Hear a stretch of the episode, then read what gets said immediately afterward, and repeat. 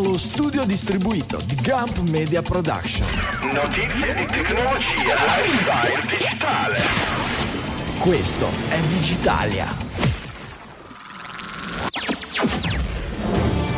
Settimana del 20 novembre 2023, l'odissea di Ulisse Altman, Apple apre a RCS, Elon Musk anti-anti-anti-antisemita, ma anche automotive, TikTok, Bin Laden. Questo e molto altro in scaletta per un'ora e mezza dedicata alla notizia, quella digitale, all'italiana. Dalle studio Liguria 1 di Sanremo, qui è Franco Solerio. Dallo studio di Milano Isola, Michele Di Maio. E dallo studio di Milano Città Studi, Francesco Facconi.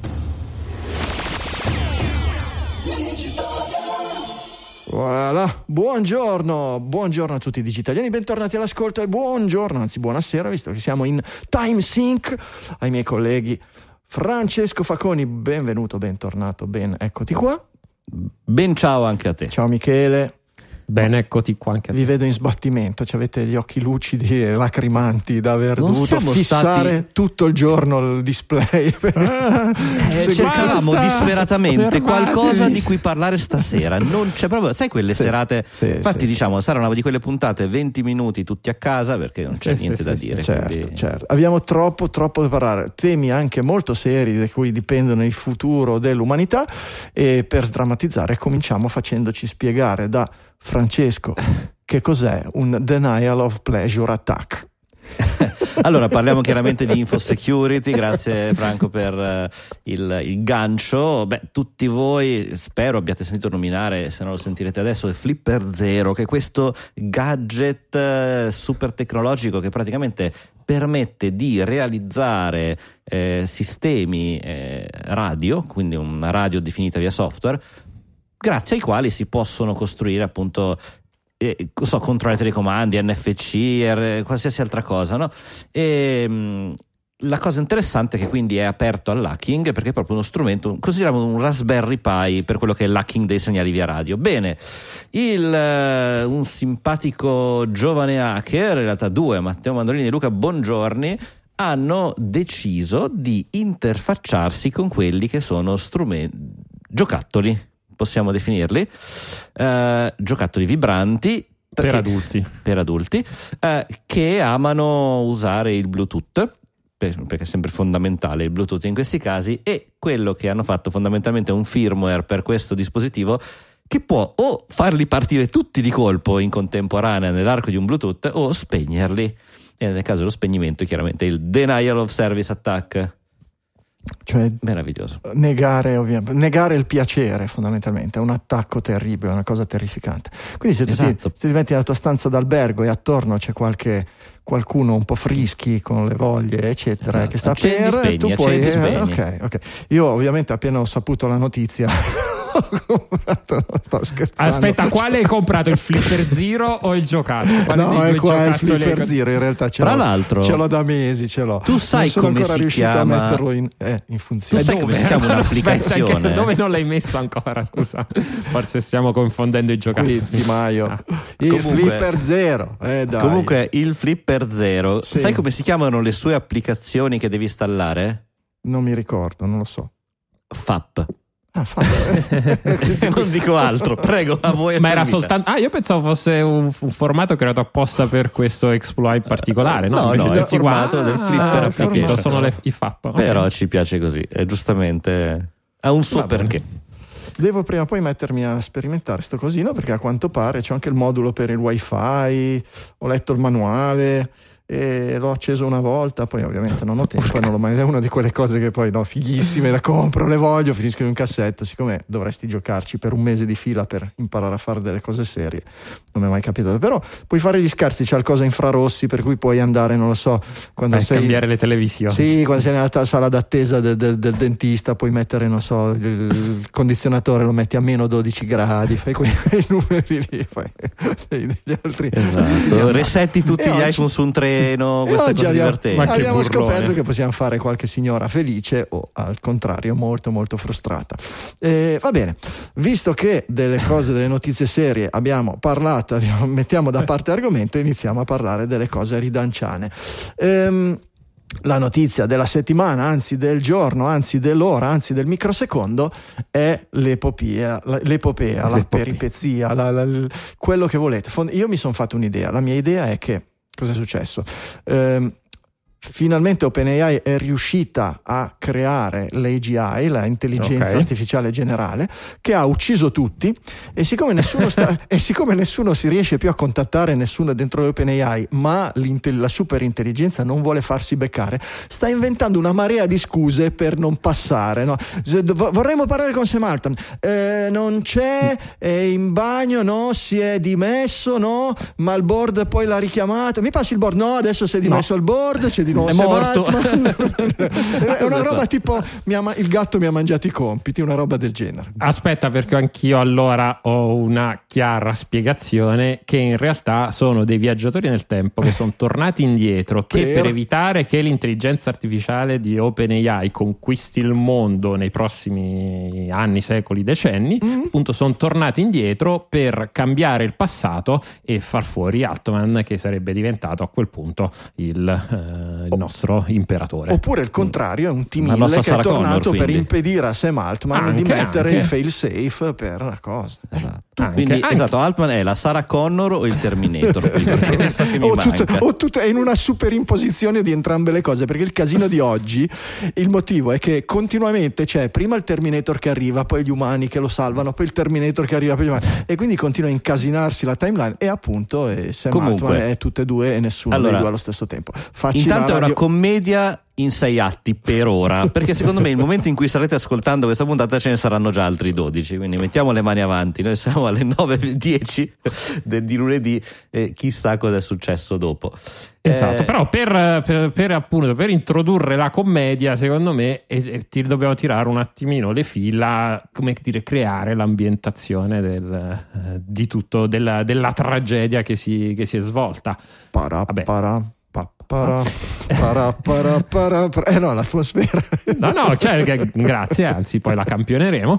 Allora, vabbè, OpenAI di certo non ha bisogno di presentazioni, quello che ha bisogno di presentazioni, credo, è la eh, conformazione aziendale di OpenAI, perché senza capire quelle e senza capire le differenze che ci sono tra eh, OpenAI e come è strutturata rispetto a perché questo è successo con OpenAI e non con Facebook, ci sono dei motivi molto molto eh, reali.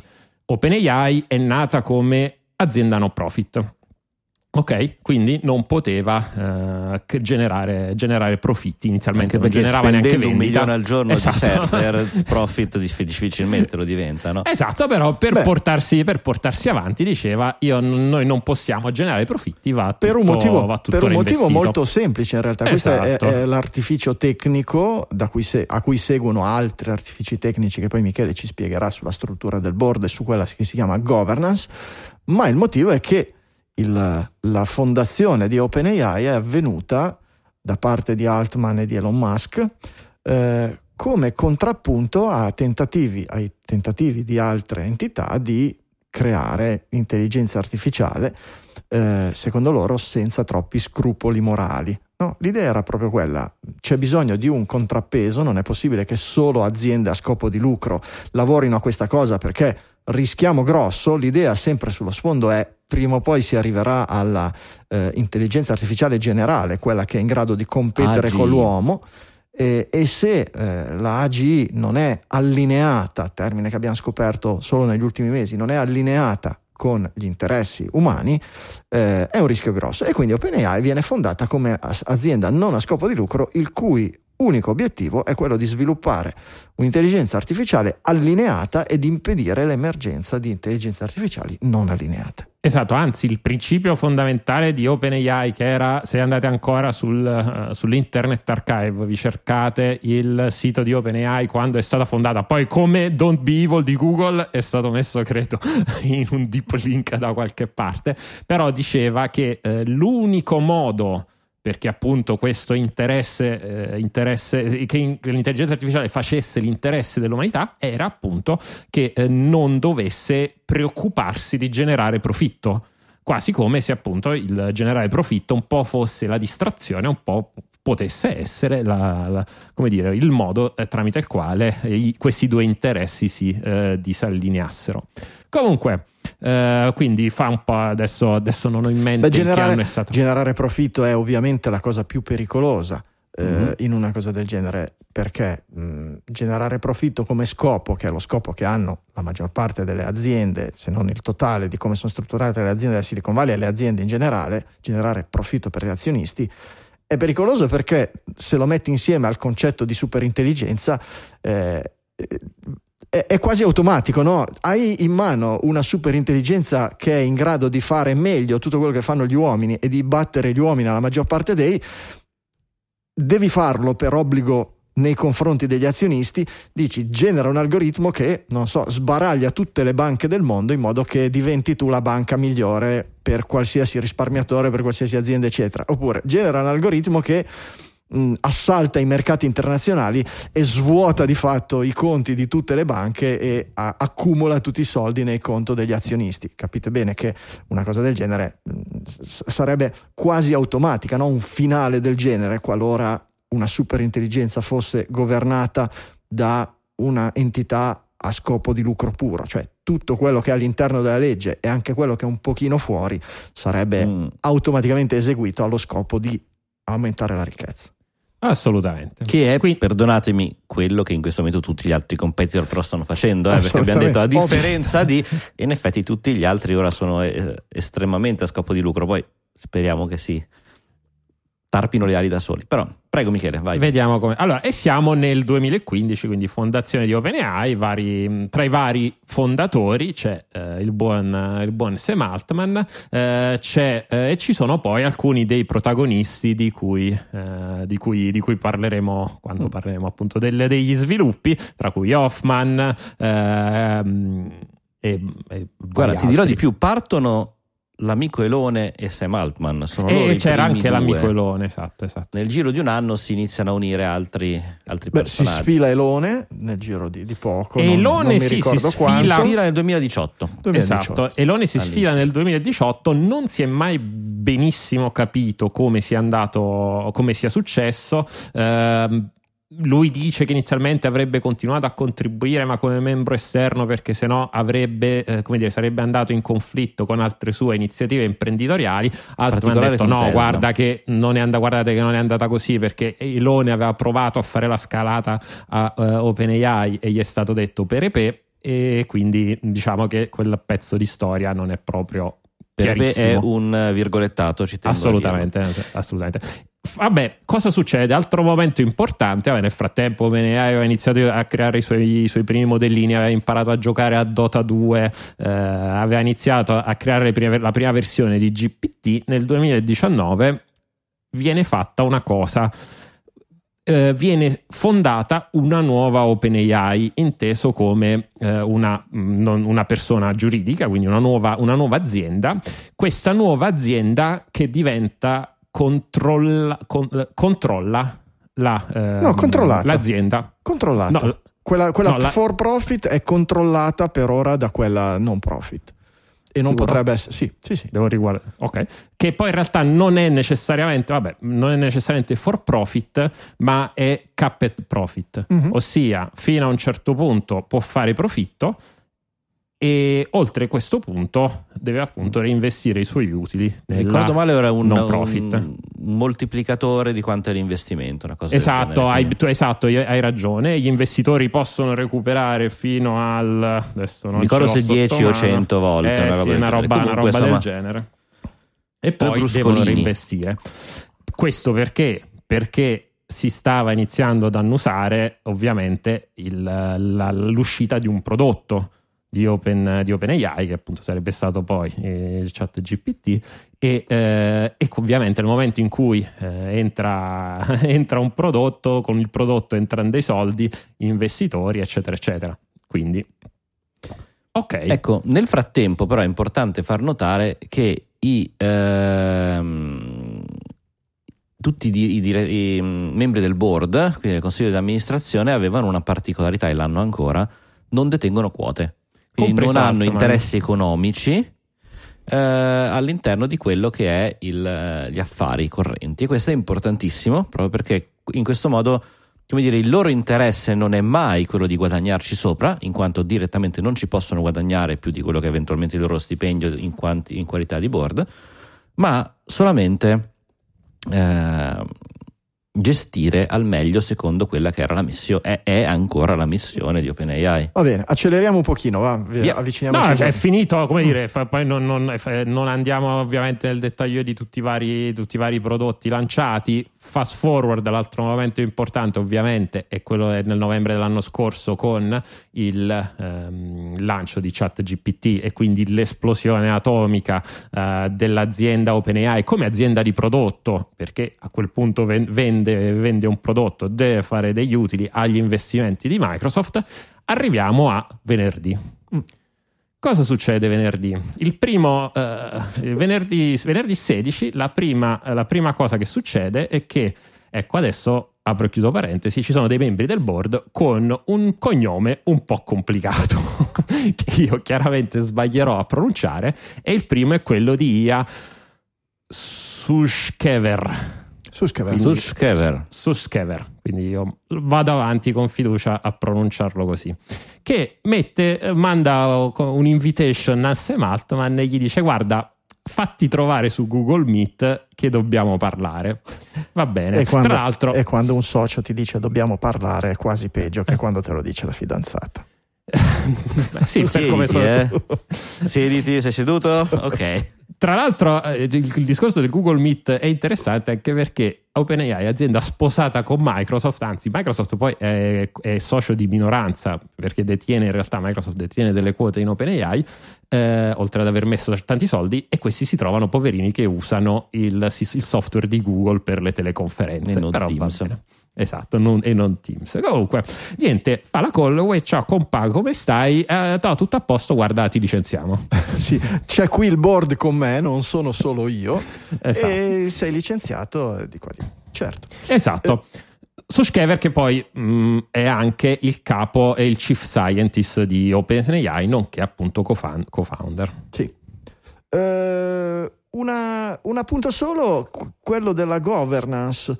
Per, non capisco per quale motivo, quale sia il collegamento, ma dicono che è uno dei, dei motivi, è uno delle- de- delle- degli artifizi eh, societari per fare in modo che la società adempisse ai suoi compiti originari ha un board molto ristretto, se non sbaglio di 4 o 5 persone sole, per cui è molto, eh, è molto facile farle cambiare rotta in qualche senso, nel senso se hai un board di 15 persone per, fare, per licenziare un CEO devi convincere 8 persone che prima erano tutte d'accordo con quel CEO. Se hai un board di 5 persone per licenziare il CEO te ne basta convincerne 3 e questo rende più instabile e credo che quello che abbiamo visto oggi eh, lo renda abbastanza chiaro la- la- l'assetto societario e la, il- la governance appunto. Esatto. E instabile è proprio la parola chiave in questo momento. Quindi, Sì, ma in realtà OpenAI come nel- nella sua storia ha avuto board anche di una, una dozzina di persone. Ok. Negli ultimi due o tre anni alcuni di questi si sono, Si sono sfilati e non- si e non li hanno rimpiazzati. esatto. Ok. Esattamente. Poi c'è un'altra particolarità del board di OpenAI perché quasi tutte le persone che oramai erano, perché poi nel frattempo abbiamo perso qualche pezzo, eh, non sono persone che lavorano in OpenAI, ma sono consulenti esterni. Ma questo, Eh, questo avviene, no- Avviene normalmente spesso, però, nelle- però di solito comunque c'è un balance, c'hai Sì, comunque sì, un- i- il board of director e perché comunque ci sono anche i director dell'azienda, quindi persone in alto dei C-level della- all'interno Sì, gli dell'azienda. executive, ma sì, Gli ex- sì, Mm. ma non necessariamente. C'è- tante volte c'è- c'è- è, è- è- è- è minoritaria. È un- è- È un mix, però Sì. in questo caso non c'è praticamente, ce n'erano veramente, Sì. ce n'erano veramente pochi. Ecco. Comunque, nel frattempo, mentre parlavano con lui su Google Meet, hanno detto: Già che ci sei, mi passi anche il nostro presidente. Esatto, eh, anzi, eh, tra poco chiamiamo anche il presidente che dobbiamo un attimino parlare, parlare con lui. Eh, quindi stiamo parlando di Brockman, giusto? Tu stai Esatto. parlando di Brockman, che in Kent realtà Brockman, no, quello è un esatto. altro. no, Brockman è stato licenziato, credo, il giorno dopo. No, Brockman è stato chiamato subito dopo dicendogli: Ok. tu non puoi essere più presidente, quindi è stato licenziato da presidente del board, ma puoi rimanere in OpenAI. Mentre invece nel caso specifico di Sam Altman è stato proprio mandato fuori a casa direttamente.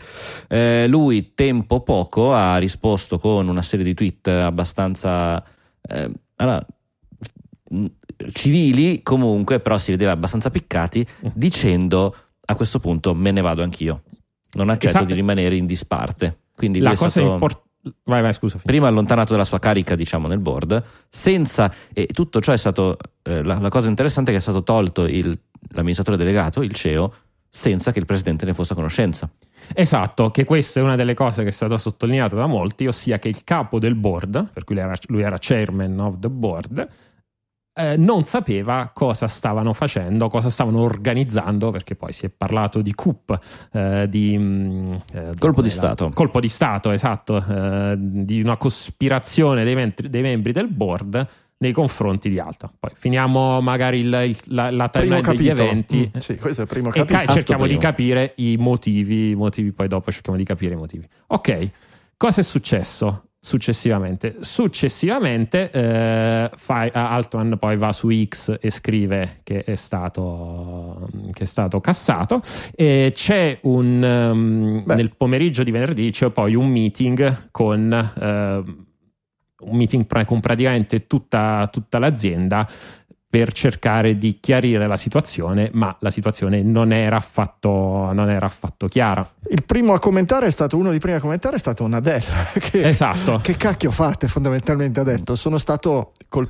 pugnalato alle spalle non ne sapevo niente Nadella è stato informato un minuto prima che la notizia diventasse pubblica Eh, quindi a cose Esatto. fatte e dentro a OpenAI ha iniziato a sentirsi rumoreggiare tanto eh, il, ehm, gli impiegati, i, i dipendenti che eh, da quello che ho letto nella notizia che è uscita 30 secondi prima della puntata, eh, su 200 dipendenti di OpenAI, No, molti di più. No, no, no, Sì, su molti sei- di più, 600? 600? eh, Se- su almeno otto- 700. Su 700 quasi, Ecco. quasi l'80%, comunque 600 e oltre, che sono un numero enorme. un, un grande numero durante il weekend ha iniziato a telefonare in giro per, il- per- per- per la Silicon Valley a colleghi, conoscenti, eccetera, eh, offrendosi ad aziende esterne del settore, cioè fondamentalmente Microsoft, Google e chiunque operi Sì, sì. nel settore di intelligenza E offrendosi a artificiale. Sam Altman in alcuni offrendosi- casi, dicendo Esatto. se fai qualcosa di interessante chiamami io ci sono. Sì. Cosa che era la situazione sabato.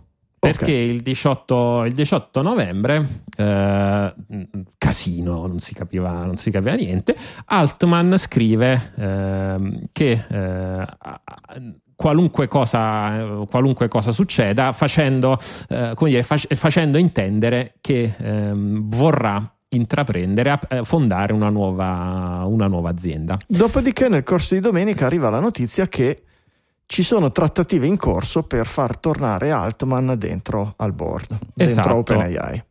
No, gli han Altman, detto. stesso, Altman stesso mette la foto su X scattata con il badge guest, quindi il badge da ospite, scrivendo sotto: Questa è la prima e l'ultima volta che indosso uno di questi per entrare negli uffici di OpenAI, che voleva dire qualunque cosa, Certo. ossia poteva voler dire ho, ho chiuso i rapporti con questa azienda, oppure voler dire, poteva voler dire anche da domani torno eh, CEO e Mhm. quindi non ci sarà neanche più bisogno del- di questo E- badge. La- il board a quel punto gli ha offerto di tornare dicendo va bene dai pensaci mezz'ora se fra mezz'ora mi eh, vabbè, ti aspetto qua poi dopo mezz'ora vabbè dai un'altra ora c'è tempo per pensare. e così avanti sono arrivati fino a Però a quanto pare in realtà Altman Eh, la risposta l'aveva data e la condizione per il suo ritorno era quella che il resto del board si dimettesse in massa. Come dire, io torno, avete fatto la cazzata, la pagate voi, non vi voglio più tra le scatole. È anche comprensibile, nel senso che Certo. lavorare con un board che ti ha appena fatto le scarpe.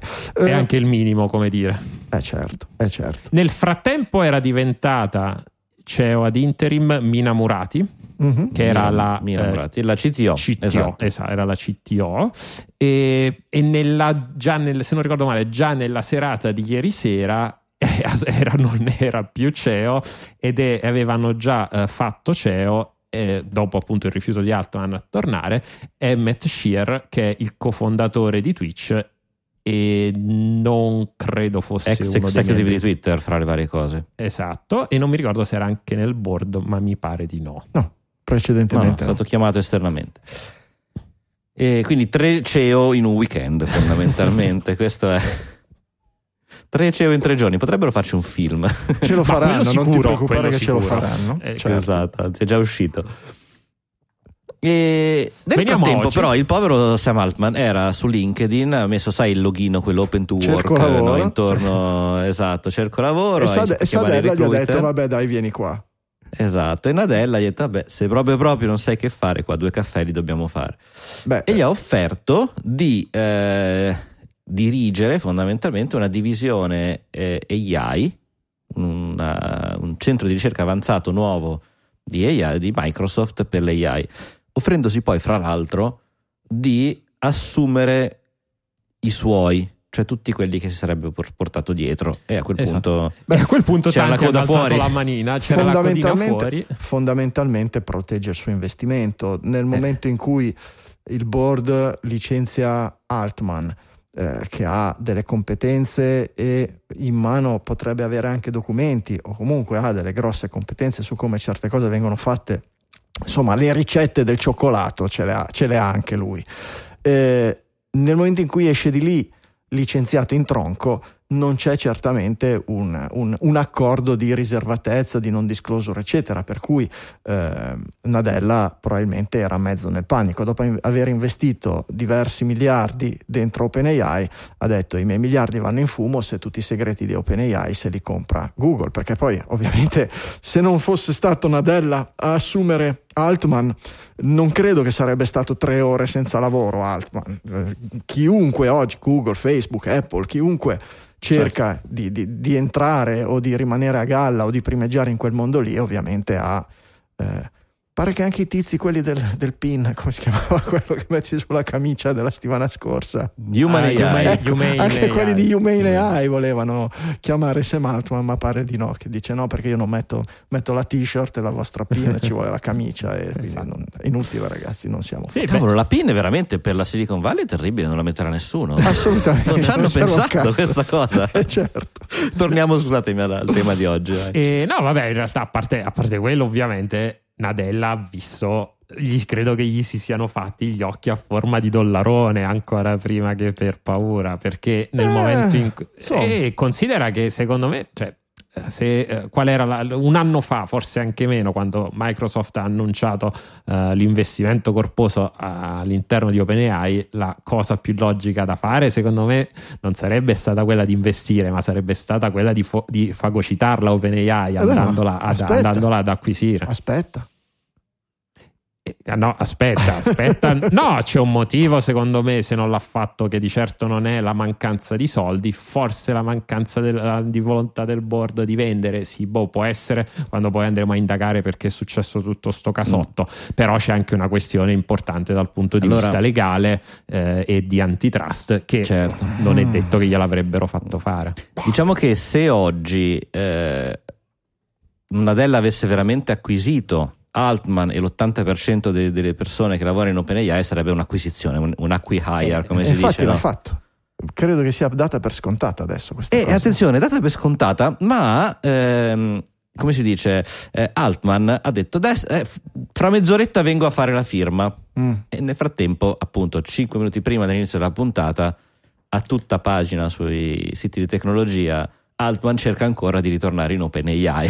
Quindi questa è l'ultima. Eh, ragazzi, piezza e core. L'ho titolata ma non l'ho, non l'ho, non l'ho letta. C'è- ci sono due cose ancora più succose. Una, Urca. sì, una è quella di...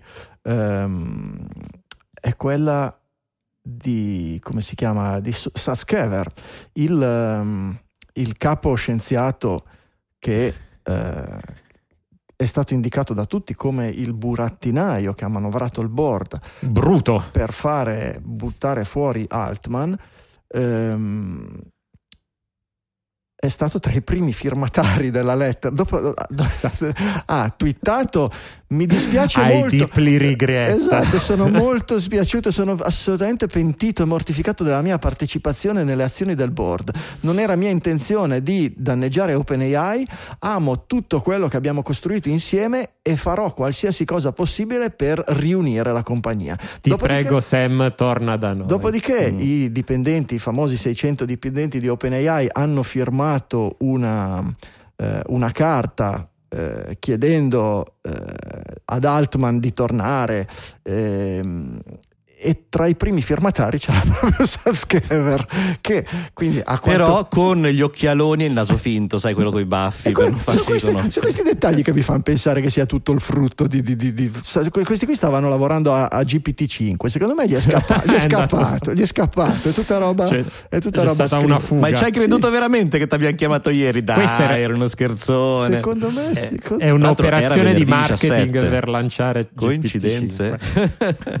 Diciamo che ehm, sono sicuro che questa cosa continuerà a avere degli sviluppi non indifferenti e eh, continuo a essere convinto che uno degli esiti possibili sia un acquisto di OpenAI da parte di Microsoft e di Nadella nei prossimi giorni. Ehm, Ma onestamente, che se ne fa? Che se ne fa adesso di un OpenAI senza Il software. eh, Altman dentro? ah, eh, Altman ha il, il- modello? Altman ha il- il- la conoscenza generale delle strategie, eh, non ha la conoscenza del software nel dettaglio che ha sicuramente Saskiever. Ehm, non ha eh, il modello, non ha i dati, non ha i clienti. eh, Cioè, i clienti li aveva- perché i clienti ce li ha Sì, Microsoft. ce li aveva- ce li aveva- Eh, però Microsoft usa ChatGPT. Quindi in realtà Microsoft dipende anche come servizi che Certo, offre. Certamente, Certo, certamente. sicuramente. Certamente. L- Nadella deve, per dovere fiduciario, del il suo lavoro è proteggere il capitale degli azionisti, compresi i loro Certo. investimenti. OpenAI è un loro investimento. Eh, si chiappa Altman e va bene, protegge una parte dell'investimento, dice è andato tutto in malora, però almeno il capo e una gran parte dei dipendenti li ho portati dentro di me, ho salvato il salvabile. Il resto del salvabile dipende. Che cosa succede oggi a OpenAI? Rifiorisce con un nuovo CEO, il, il- il capo di Twitch, eh, a detta di tutti, non è, non è un personaggio della levatura di Altman. Altman, tra l'altro, per un OpenAI, fino all'altro ieri, dialogava con i capi di Stato di tutto il mondo per rassicurarli sulle potenzialità. State tranquilli, state tranquilli. Non, non- non finirà il mondo, Certo. o se finirà, finirà perché diamo a voi le chiavi. Ecco, Sì, hanno fatto una conferenza una settimana fa che sembrava essere appunto quel- il momento iPhone del Perfetto, no, doveva essere eh, Altman eh, la- è stata accostata a Oppenheimer, no? Eh, doveva essere l'Oppenheimer del nuovo millennio e tutto quello che vogliamo. Bene, questo se l'è acchiappato. Eh, OpenAI funziona bene? Va tutto bene? Benissimo, c'è sempre tempo per farla rifiorire, per far tornare Altman là dentro, eh, per fargli tenere due- il piede in due scarpe, perché nessuno dice che Altman non possa lavorare contemporaneamente con, con- con- con Microsoft e rientrare dentro il board o governare OpenAI, perché sono due cariche che non dovrebbero essere incompatibili. Eh, nel momento in cui OpenAI avesse un calo di valore o quello che vogliamo, nel momento in cui vedesse che c'è la possibilità dell'acquisizione da parte di qualsiasi altro competitor, penso che Nadella la busta con il bid, la busta con l'offerta, ce l'abbia lì nel primo cassetto pronto a lanciarla. Sono, sono assolutamente convinto. Non, non ne sono convinto, è il suo dovere, non può non averla, perché Però, si ragazzi- tratta di proteggere l'investimento dei suoi azionisti. Però attenzione perché Microsoft eh, in OpenAI quanto ci ha messo? 10 miliardi? Sì. 10 miliardi per Microsoft? Sì, sono tanti soldi, Beh, ma nel momento in cui scommesso Bing, l'investimento... però. Attenzione. Sì, però attenzione, come ci ha messo Bing e è attaccato con lo scotch ChatGPT 4 all'home page di Bing.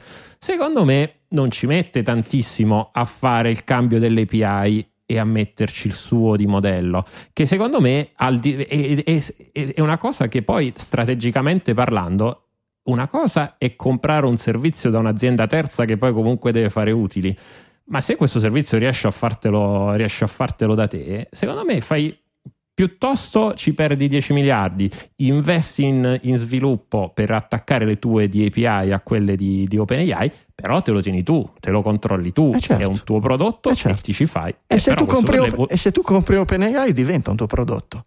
Eh sì, però devi vedere appunto se Potrebbe ti conviene essere- comprartela OpenAI, in- OpenAI e se te la fanno comprare Se OpenAI, dovessi, fare lo se dovessi essere quello. lo sceneggiatore di un film, mh, potrei anche vedere un Nadella che ha orchestrato tutta la cosa, divide di- e timpera. OpenAI è il mio fornitore, ma sta diventando troppo grande, troppo importante nelle proiezioni, è davanti a tutti e quindi mi strangolerà perché il mio business dipenderà da lui. Benissimo, mettiamolo nei pasticci in modo che io possa acquisirlo nel momento in cui eventuali competitors o dall'interno dell'azienda hanno paura di perdere val- valore.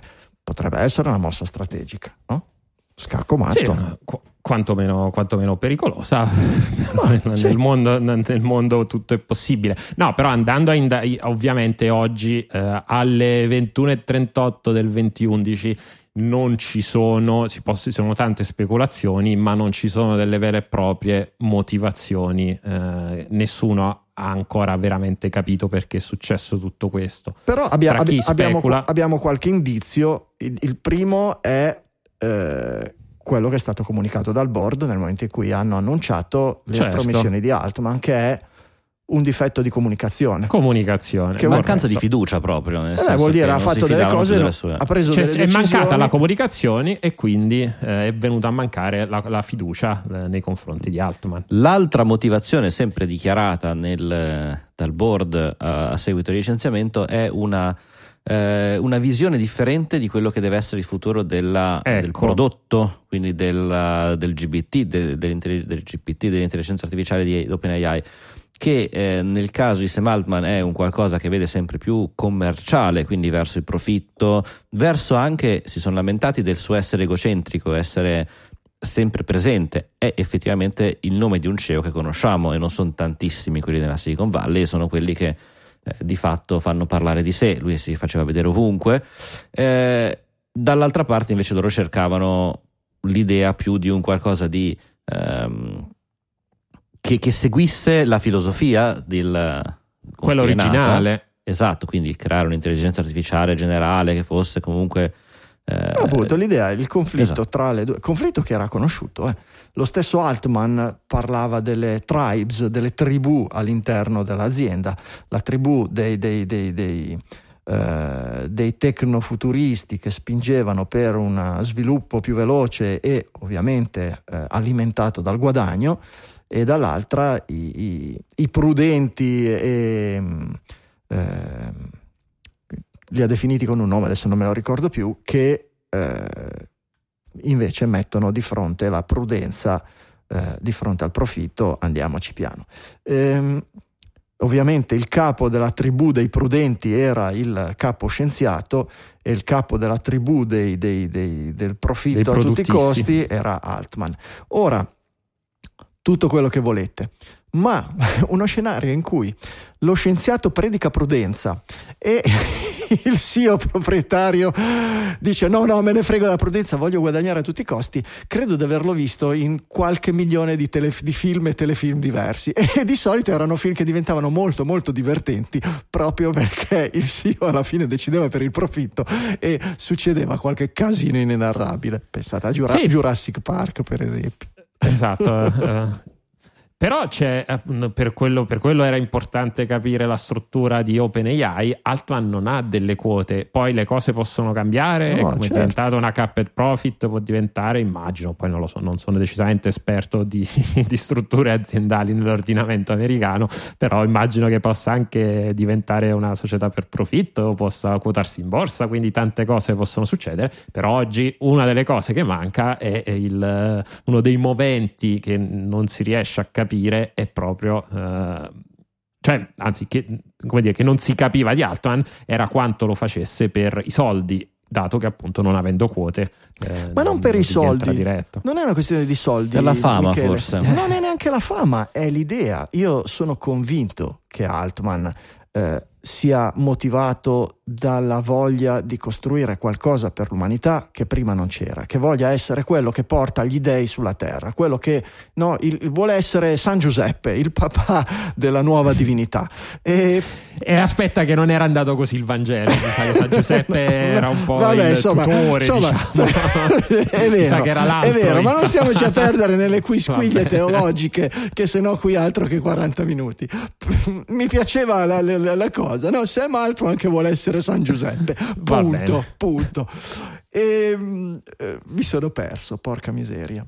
Eh, ecco, quello, la ricerca del profitto non è per metterselo in tasca, ma è l'idea che massimizzare il profitto serva per costruire l'OpenAI e diventare San Giuseppe prima di Google, prima di qualsiasi altra azienda. Ok, no, noi dobbiamo fare un fracco di soldi quando hanno tirato fuori chat GPT 3.5 eh, che doveva essere una technology preview ad accesso limitato. Sì, hanno scommesso dentro a, a, a, quanta, dentro OpenAI quanta gente sarebbe arrivata nella prima settimana e quello che ha più spericolato ha detto ah massimo 100.000 sono arrivate 5 milioni di persone in tre giorni e di colpo hanno detto porca vacca, questo è un prodotto, questo è qualcosa che serve, questo è qualcosa che ci porta un fracco di soldi, eh, ci servono dei soldi e come? Server per fare la cosa, dipendenti, scienziati, ricerca, tutto quello che costa. Più soldi abbiamo, meglio possiamo fare la ricerca o comunque non siamo limitati o comunque non ci facciamo battere da Google che ha molti più soldi di noi.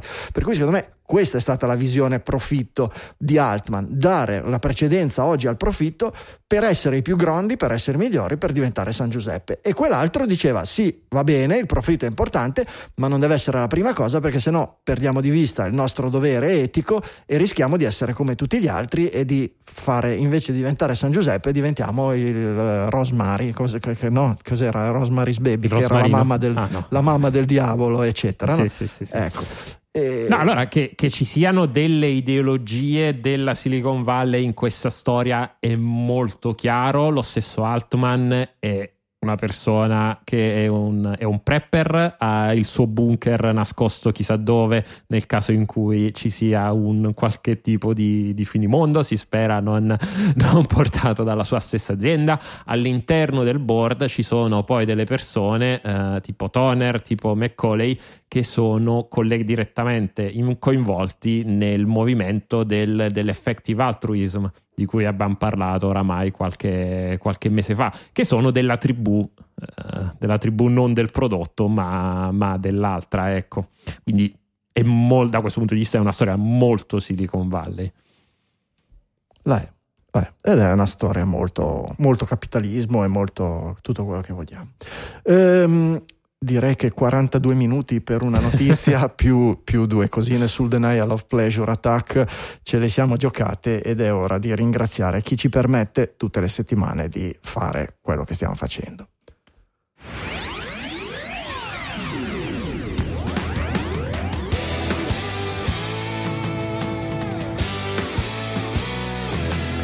Che sono i produttori esecutivi. I produttori esecutivi sono la linfa vitale di Digitalia, sono i nostri ascoltatori che decidono di fare il salto dalla staccionata, di diventare ascoltatori come noi li vogliamo, di diventare produttori esecutivi. Digitalia si finanzia un pochino con gli sponsor e molto con i suoi ascoltatori. Come una trial gratuita, distribuiamo gratis e vi chiediamo nel momento in cui Digitalia entra a far parte della vostra routine settimanale di intrattenimento, informazione, chiamatelo come volete, vi chiediamo di contribuire al suo sostentamento con una donazione volontaria ogni quanto lo volete voi, quanto lo decidete voi e noi in cambio continuiamo a lavorare. I metodi per diventare produttore esecutivo ve li diciamo tra poco, intanto Francesco magari si butta nei ringraziamenti. Molto volentieri partiamo col blocco degli streamer value for value, quelli che utilizzano appunto i Satoshi per eh, farci arrivare grazie all'applicazione del podcast 2.0 e ringraziamo Nicola Gabriele del Popolo, Anonymous, Capitan Harlock, F. Trava, Paolo Bernardini, Fiorenzo Pilla, Fulvio Barizzone, Pablo Ferò, Michele da Milano e Nicola Fort. Grazie a tutti, grazie davvero. Ringraziamo poi in particolare Nicola Gabriele del Popolo, H. Grinta e Fiorenzo Pilla che con i loro boost, eh, ci segnalano dei momenti, in particolare Fiorenzo dice il doc dice boost e io rispondo alla chiamata all'azione. Mille per Gab- Nicola Gabriele H. Grinta e 6.000 satoshi da Fiorenzo Pilla, grazie per i vostri boost. mitico. Ringraziamo poi i nostri perpetual executive producer, quelli che tutte le settimane ci fanno avere il loro sostentamento, in particolare un euro, un euro da Manuel Zavate e Davide Tinti e 2,01 da Nicola Gabriele del Popolo. Mitici perpetual, grandissimi. Beh, poi Nicola è il Andiamo produttore ringraziando- totale. Eh, Nicola, sì, total producer, dobbiamo creare il titolo. Eh, ringraziamo poi Andrea Guido, Alberto Sartori, eh, Alessio Corvaglia, Andrea Nicola Vasile, Alessio Ferrare Caterina Zaccariuchina per le loro donazioni singole.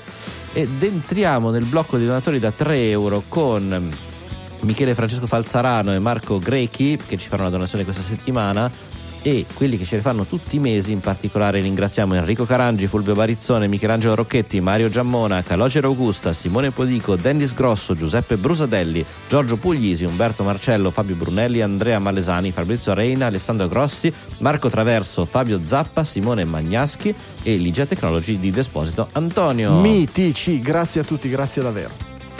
Grazie mille Roberto Medeosti per i tuoi 3,45 euro, Grazie. Nicola Grilli, Mich- Michele Bordoni e Angelo Merendi per i vostri 5 euro una tantum. Grazie. Così come Mauro Tommasi, Donato Gravino, Letizia Calcinai, Michele Olivieri, Emanuele Libori, Edoardo Volpi Kellerman e Andrea Delise per i loro 5 euro tutti i mesi. Grandi, grandi tutti i mesi. Grazie davvero per la vostra generosità. Grandissimo anche Daniele Bastianelli con i suoi Grazie. 5,11 euro ricorrenti, Fiorenzo Pilla, Cristian Pastori e Angelo Travaglioni con i loro 5,32. Grazie. Così, grazie così come Christian Masper, chissà perché c'è una riga fra uno e l'altro. Eh, cioè, i miei- miei casini di sapremo mai. Ed entriamo nel blocco dei grandi produttori, quelli che ci fanno avere almeno 10 euro o più. E ringraziamo per 10 euro per l'appunto Davide Romboli, Grande. eh, di- 10,58 Mario Cervai. E eh, loro sono grandi produttori, così come tutti i prossimi che leggerò. In particolare ringraziamo anche Andrea Giovacchini con i Grazie. suoi 12 euro ricorrenti. Andrea Franchini 26,37 euro dicendoci continuate così grazie saluti Andrea F Grazie. speriamo che andasse bene dare il nome completo Beh, non mi ha scritto, lo sappiamo che se non è esplicitamente richiesto di, di- di censurare, noi ringraziamo lui. Firma Mi pare molto ma credo non giusto. sia un problema. E arriviamo al lead executive producer di questa puntata con i suoi 60 euro in particolare arrivano da Roberto Viola also known as Cagnolane che ci scrive anche un bel messaggio ciao Finalmente dopo qualche anno ci eravamo visti alla prima pizzata romana, mi sono messo ad ascoltarvi complici le mie zwiftate alle 5 di mattina. Zwift, per chi non lo conoscesse, è un'applicazione di esport per ciclisti e runners. In merito a questo vi volevo parlare della mia app QZ, completamente open source, che ho sviluppato perdonatemi, negli ultimi tre anni. Sostanzialmente unifica i protocolli di tutte le spin bike, trainers, tapirulan, ellittiche e chi più ne ha più ne mette in un unico protocollo standard chiamato FTMS e compatibile appunto con Zwift. Infatti, forse non lo sapete, ma ogni azienda costruttrice rega- eh, realizza una propria app e un proprio protocollo per fidelizzare gli utenti alla loro piattaforma. Io ho sostanzialmente fatto il reverse engineering di più di Porca 200 miseria. dispositivi, mamma mia. 200 dispositivi. Mamma mia. E ho creato quello che oggi è la più grande ricostruzione di protocolli Bluetooth legati al fitness mai realizzata. Il tutto è visibile su GitHub gratuitamente e, seguendo la filosofia di Digitalia, puoi usufruirne gratuitamente se puoi compilare il codice, altrimenti puoi acquistare l'app dagli store pagando una tantum per il servizio. Un sacco di digi- digitaliani la stanno già usando. Scusate il pippone, ma, Ma no, figurati che ma pippone, anzi. è roba utile questa, finisce anche nei gingilli del giorno. Oh, che yes. dire, complimenti, gingillone. Grazie Roberto, grazie per la tua generosità, per l'aiuto a Digitalia che non ci hai mai fatto mancare, non è che ci ha mandato la donazione oggi perché voleva farsi pubblicità, è un produttore storico e siamo ben contenti di aiutare un digitaliano che tira fuori qualcosa del genere. Poi se con la filosofia open, che è quello che piace a noi, ancora di più. Grazie a tutti i produttori esecutivi, se volete diventarlo ci date una mano, Satispay, PayPal, bonifico bancario, Bitcoin, pagamento on-chain oppure le metodiche del Value for Value con le app dedicate al podcasting 2.0 che ragazzi sta prendendo piede eh? sempre di più abbiamo ascoltatori che fanno streaming dei satoshi. Questo mi rende molto molto felice. Provate le app di nuova generazione le cercate su newpodcastapps.com avete tutti i filtri ve le cercate per android per iphone per da web tutto quello che volete. Grazie produttori esecutivi. Noi continuiamo a lavorare per voi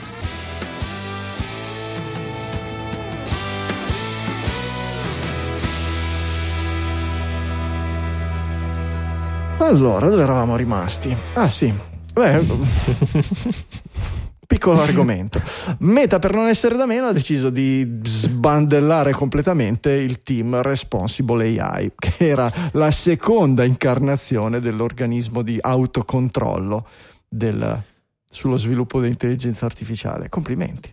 Sì, era, era, un team interno, quindi rispetto all'organismo di al, come si chiama il committee, come, beh, quello che dovrebbe controllare, eh, come dire, dovrebbe, doveva essere sui progetti, inserito all'interno dei progetti, mentre invece quel comitato lo devono interpellare eh, facendo degli strani riti che risponde dopo tipo sei mesi dopo che eh, si sono raccolti a, fa, a prendere le decisioni. Eh, questo responsible AI team è stato... Mh, silenziosamente perché poi eh, non è stato annunciato direttamente da Meta ma ci sono degli screenshot di post da, eh, da, strumenti interni all'azienda. Le persone che ci lavoravano sono state sparse all'interno dell'azienda ecco e non credo per portare il verbo della responsible AI eh, quanto perché a, all'azienda non serviva. Non lo so non lo sappiamo.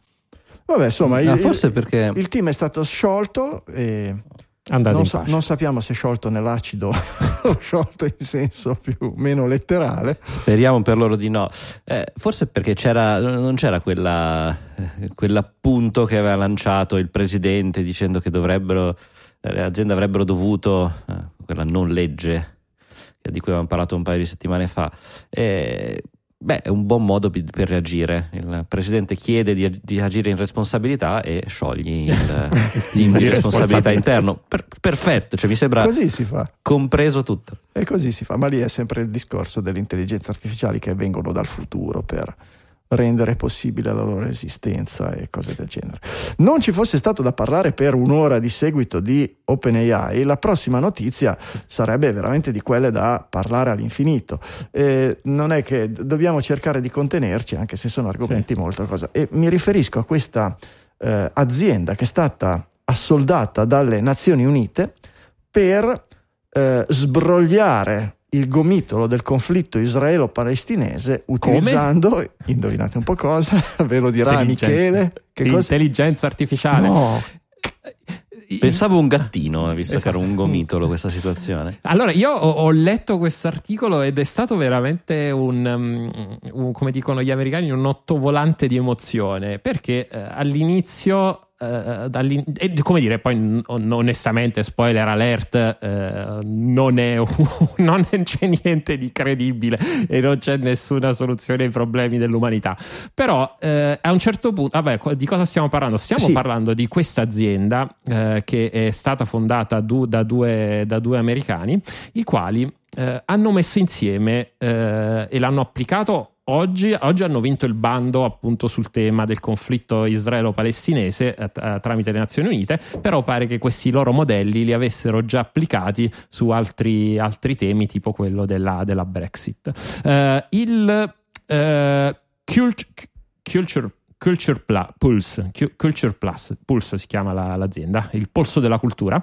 Eh, cosa fanno? In pratica creano dei modelli, degli LLM, eh, e eh, ognuno e li mettono in connessione tra di loro e ognuno di questi modellini dovrebbe, eh, dovrebbe rappresentare, dovrebbe impersonare un, eh, un- dire, un esponente del conflitto.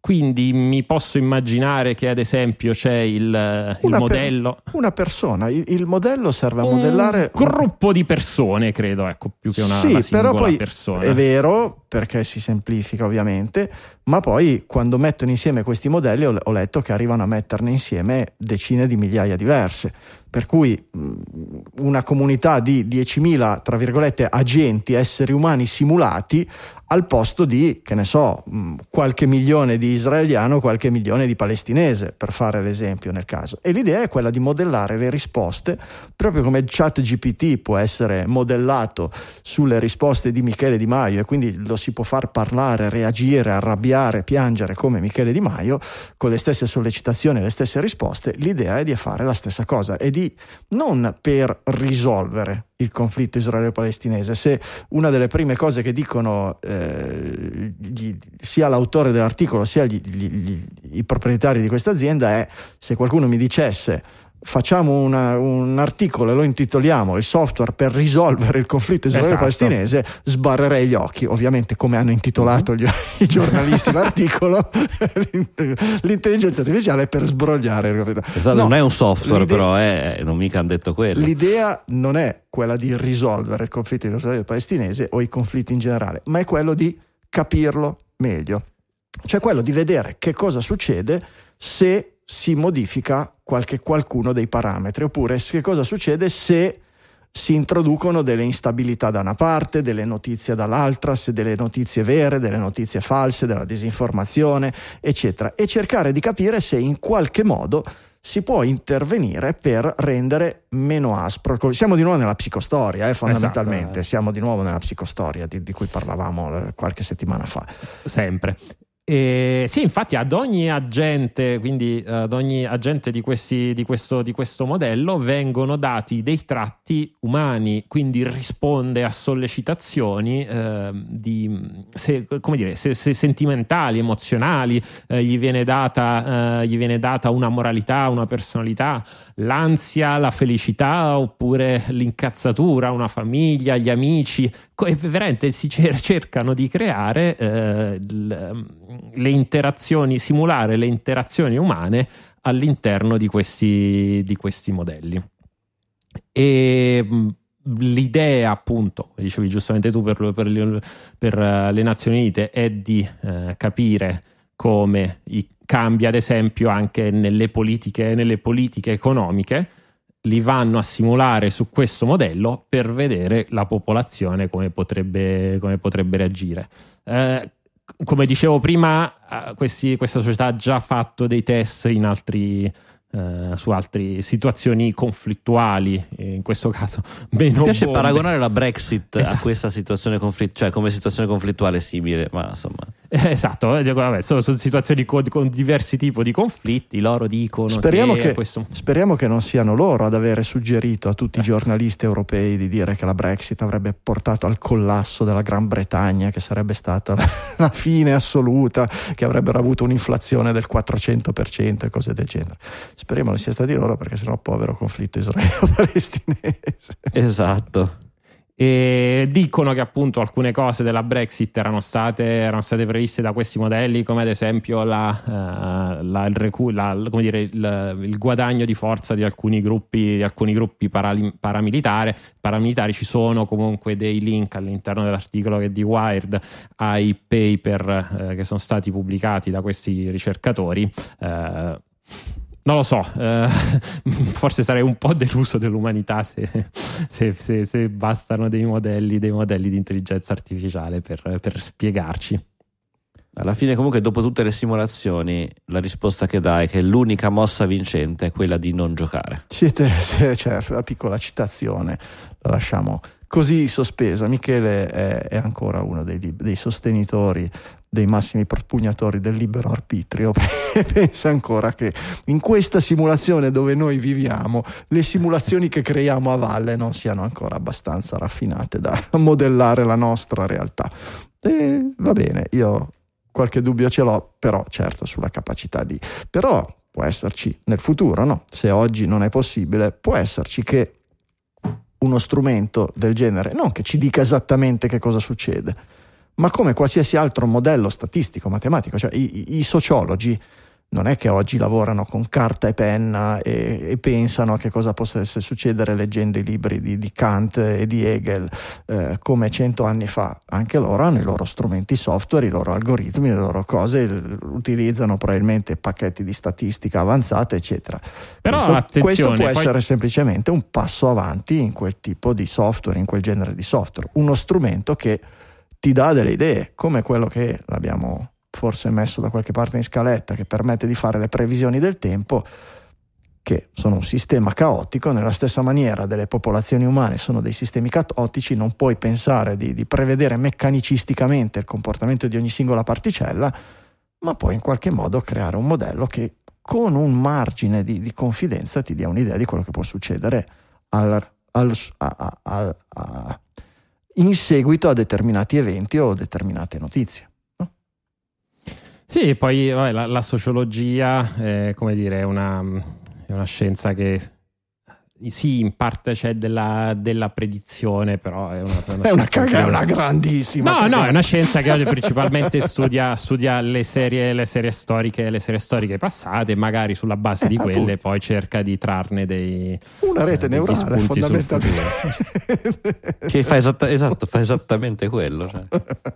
non è che ci sia molto da. E Noi siamo reti neurali, Franco, quindi Eh, su- su quello fino a prova sono- contraria. Fino a prova contraria sembra, sembra che funzioniamo come delle reti neurali, certamente. Ehm, automotive. Eh, non bastavano le automobili che vanno a sbattere da sole, adesso abbiamo anche i bus che vanno a sbattere da soli. Se, quelli che si chiamano, che vanno, se le automobili si chiamano auto-auto, i bus si chiamano autobus. certo. gli auto autobus. Questa Auto 20 autobus novembre. Esatto, 20 novembre Digitalia, sappiate che se lo leggete in giro siamo stati noi. Allora, Quindi, stiamo, stiamo parlando di una, mm, di una sperimentazione che almeno dall'articolo che vedo e che non ho trovato molto in giro, che ho trovato solo su milanosegreta.co. Porca Eh, miseria.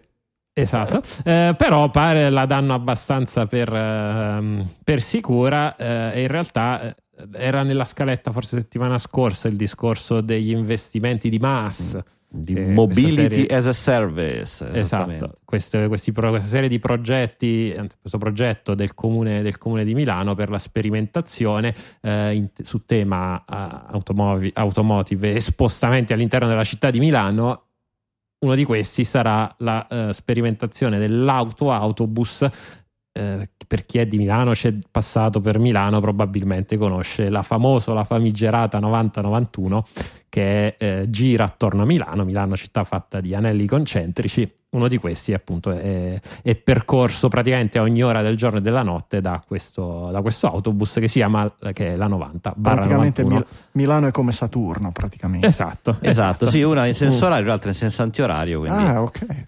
Esattamente, esattamente. E che tra l'altro mi passa, mi passa sotto casa e eh, sotto casa mi passerà anche questo esperimento perché dovrebbe partire eh, per un tragitto di 5 km, quindi 20 fermate tra la zona del Politecnico. Anzi, che, che collega il- le, due sedi del Politecnico, poi quello in Bovisa e quello in Città Studi. In modo che Eh, se si ferma da una parte o dall'altra ci sia qualcuno che abbia una minima idea di come farlo Esatto. ripartire. Ok. Esatto. spegnendolo e un riaccendendolo. ingegnere Ovviamente, esatto, cioè, trova un ingegnere sulla strada che- e, e niente quindi avremo questa sperimentazione di autobus a guida autonoma Michele. L'obiettivo è 2026 avere entrambe le linee andate e ritorno, quindi 90 in un senso e 91 nell'altra, esatto che viaggeranno per i loro 40 km completamente eh, a guida autonoma. Nel 2026. esatto Ok. come, se come la metropolitana di Milano che doveva essere la nuova doveva essere aperta per l'Expo Eh, certo, fa eh, certo. Beh, Fa ben sperare per il progetto di urbanizzazione del futuro delle nostre città. Noi abbiamo letto per mesi la cosa della zona 30 con le polemiche più grosse, no, la zona 30 di qua, di là, di su, di giù, eccetera, e tutti quelli che dicevano no, perché la zona 30 non è solo mettere no, il limite di 30 all'ora delle cose, ma è cambiare la viabilità, aprire spazi verdi, allargare i marciapiedi, eccetera. Ah, ah, vabbè, allora benissimo, facciamolo. Consiglio comunale, arriva l'assessore alla viabilità e dice: zona 30, iniziamo a mettere 30 all'ora di limite in tutte queste strade. E il resto, beh, poi vediamo. Nel 2026 intanto avremo forse una linea di autobus elettrica, poi il resto lo vediamo. Questo è, è il, è il comune di Esatto. Sanremo No, questo è il comune di Milano. no vabbè gli autobus a Milano se sono un bel, ce ne sono un bel po' No, no, di vanno, elettrici Sì, ma Eh, per carità, per carità, è tutto il resto della- del- de- dei marciapiedi No. più larghi, degli spazi Esatto. conquistati da- dalla gente, cose del genere. C'è Non da dire che nel caso del 90-91 parte con un certo vantaggio, uno perché ha una specie di binario sopraelevato, Eh, cioè il sì. filo Mm. sopra e quindi Eh, perché è un filobus in realtà è esatto autofilobus. Ah, Esatto. ok, avete inventato, Filo i, avete inventato fallo- i filobus. ok. È il filobus. E la seconda cosa che passa per, penso, la grande maggioranza, se non completamente, in, eh, In costi preferenziale. preferenziali. Quindi è più protetta chiaramente ha degli incroci, ha Ok, delle situazioni di il pedone che ci passa in mezzo ci comunque, Michele appunto esce di casa, ce lo attraversa, eccetera. Michele, lo sai che sei destinato a sperimentare il primo giorno che esce per i digitaliani, per i nostri ascoltatori. Tu Ok. sarai il primo col biglietto a salire alla prima fermata su quell'autobus. Posso, Dai. scusami, posso proporre una cosa diversa? Sì. Michele sarà il primo a uscire di casa con un cono. con un cono, è vero. Con il il cono. cono, assolutamente. Tiro un cono dal balcone di casa e vediamo. Ma non un succede. cornetto algida, eh. No, no, no. sì, sì, sì, no, il cono arancione. Vestito VLC, da cono, esci, vestito esci da vestito cono. da VLC. Da icona del VLC. Vabbè. fantastico. Cosa ci può essere di meglio? Due minuti per ringraziare il nostro sponsor squarespace.com, un sistema integrato all-in-one dove individui, imprenditori e business possono trovare la soluzione ideale a qualsiasi necessità di pubblicare un sito internet. Un sito internet che li aiuti a distinguersi e ad avere successo online. Squarespace è facilissimo da usare, non dovete installare neanche un plugin. Le varie funzionalità si aggiungono trascinando dal pannello di controllo alle vostre pagine i vari elementi, immagini, gallerie, portfolio, player audio, tutto si posiziona con un clic del mouse e poi si posizionano i contenuti con il Fluid Engine, il sistema di design e impaginazione di nuova generazione esclusivo di Squarespace. Si comincia con un template di livello professionale e poi si personalizza ogni dettaglio con il drag and drop nella maniera più semplice e intuitiva. E poi con Squarespace si può vendere, vendere qualsiasi cosa, merci fisiche, digitali, servizi. Squarespace mette a disposizione strumenti per la realizzazione di negozi online completi, tant'è che è usato da centinaia di migliaia di negozi in tutto il mondo.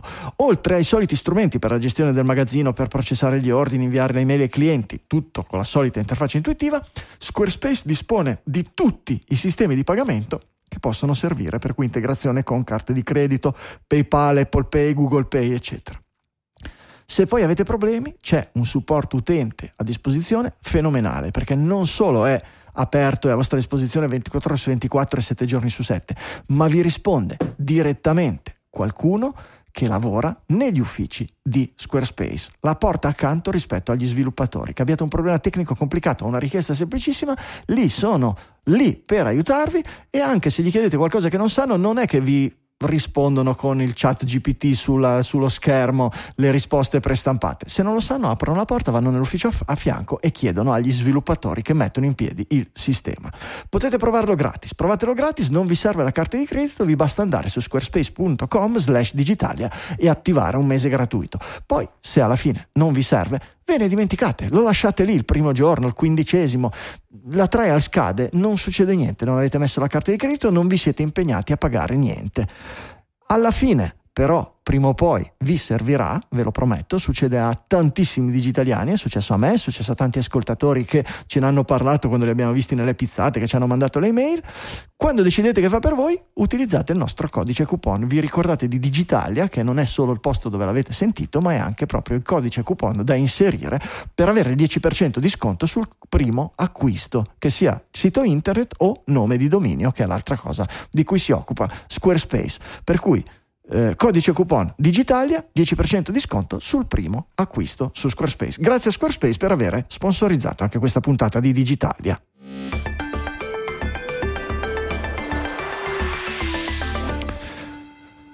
RCS dopo mesi Rizzoli Corriere mesi- della Sera. No. Come? Rizzoli Corriere della Sera. No, no, no, no, oramai è bandito da queste parti, cioè il Corriere ci ha stufato.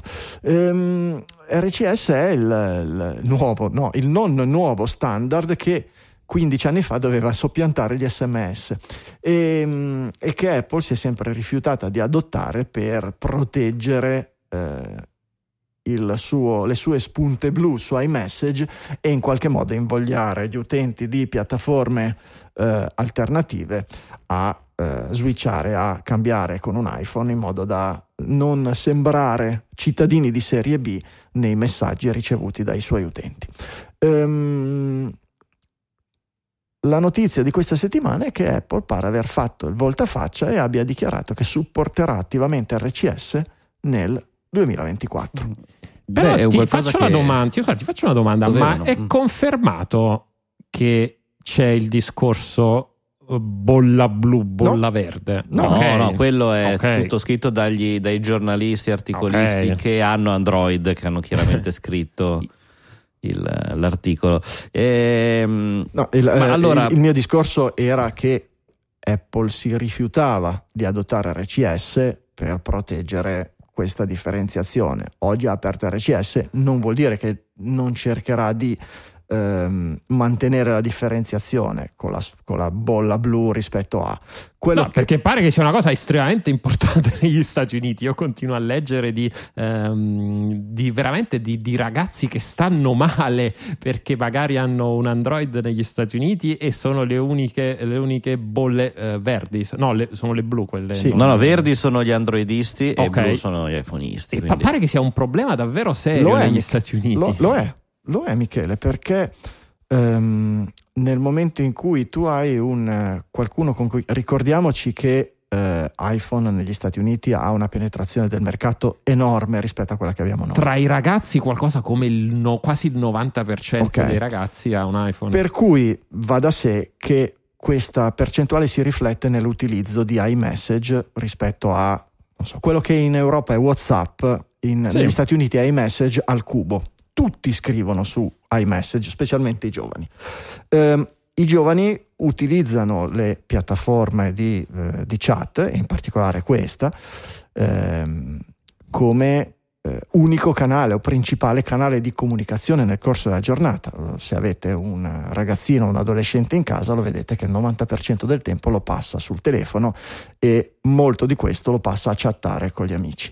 Chattare non vuol dire solo scrivere cose incomprensibili da parte di noi neomatusa, eh, ma significa anche scambiare roba multimediale, come si diceva ai tempi di noi matusa, mandare video, mandare stickers, mandare emoji, reaction mandare emoji, mandare reactions e robe del genere.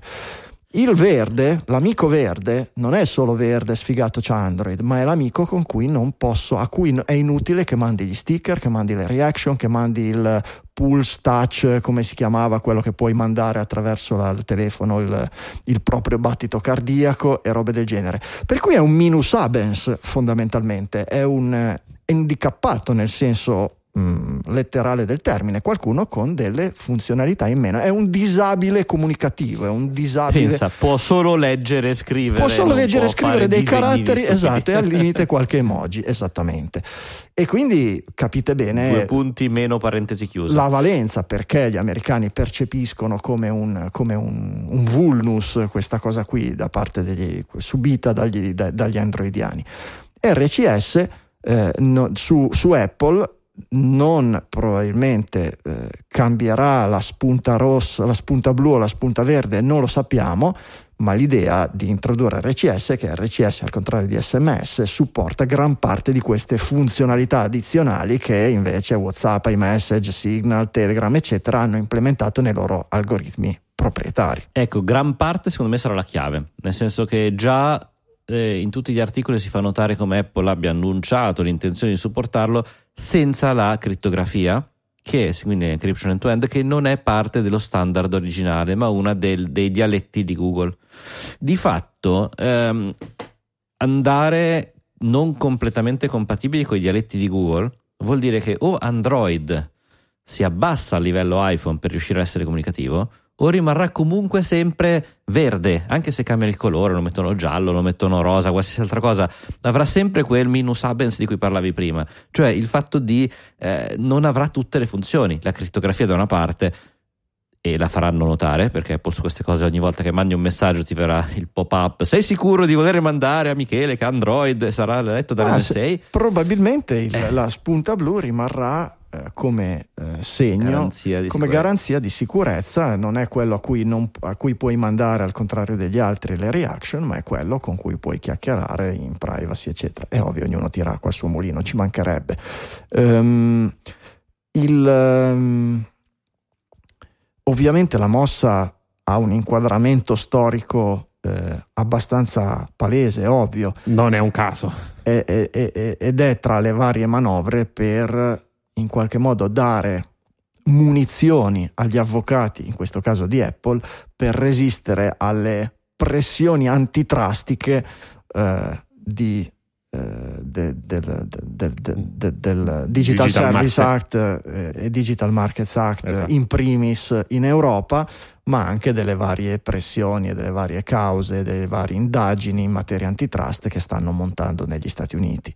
E, e non solo, anche movimenti di opinione e eh, prese di posizione da, da, da parte dei, dei, politici.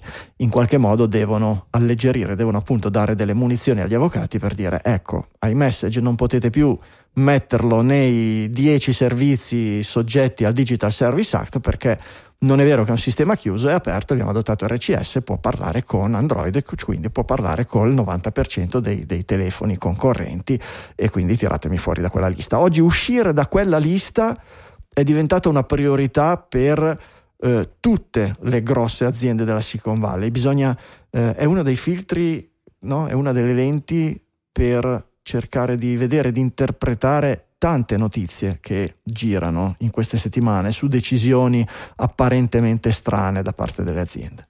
Sì, ma infatti poi ci sono l'RCS si porta dietro altre, altre considerazioni. Uno dei motivi per cui Apple oh, più, uno dei motivi più o meno di facciata per cui Apple ha, ha, rifiutato fino ad oggi l'implementazione di RCS nonostante i pianti di Google eh, perché cos'era in qualche mese fa che aveva fatto anche dei tweet eh, continuando a, quasi a pregare eh, Apple di, eh, di, abilitare l'RCS c'è il tema della, della pubblicità perché RCS diventa un metodo per un canale per le aziende per comunicare, eh, per comunicare con i propri clienti in maniera eh, multimediale.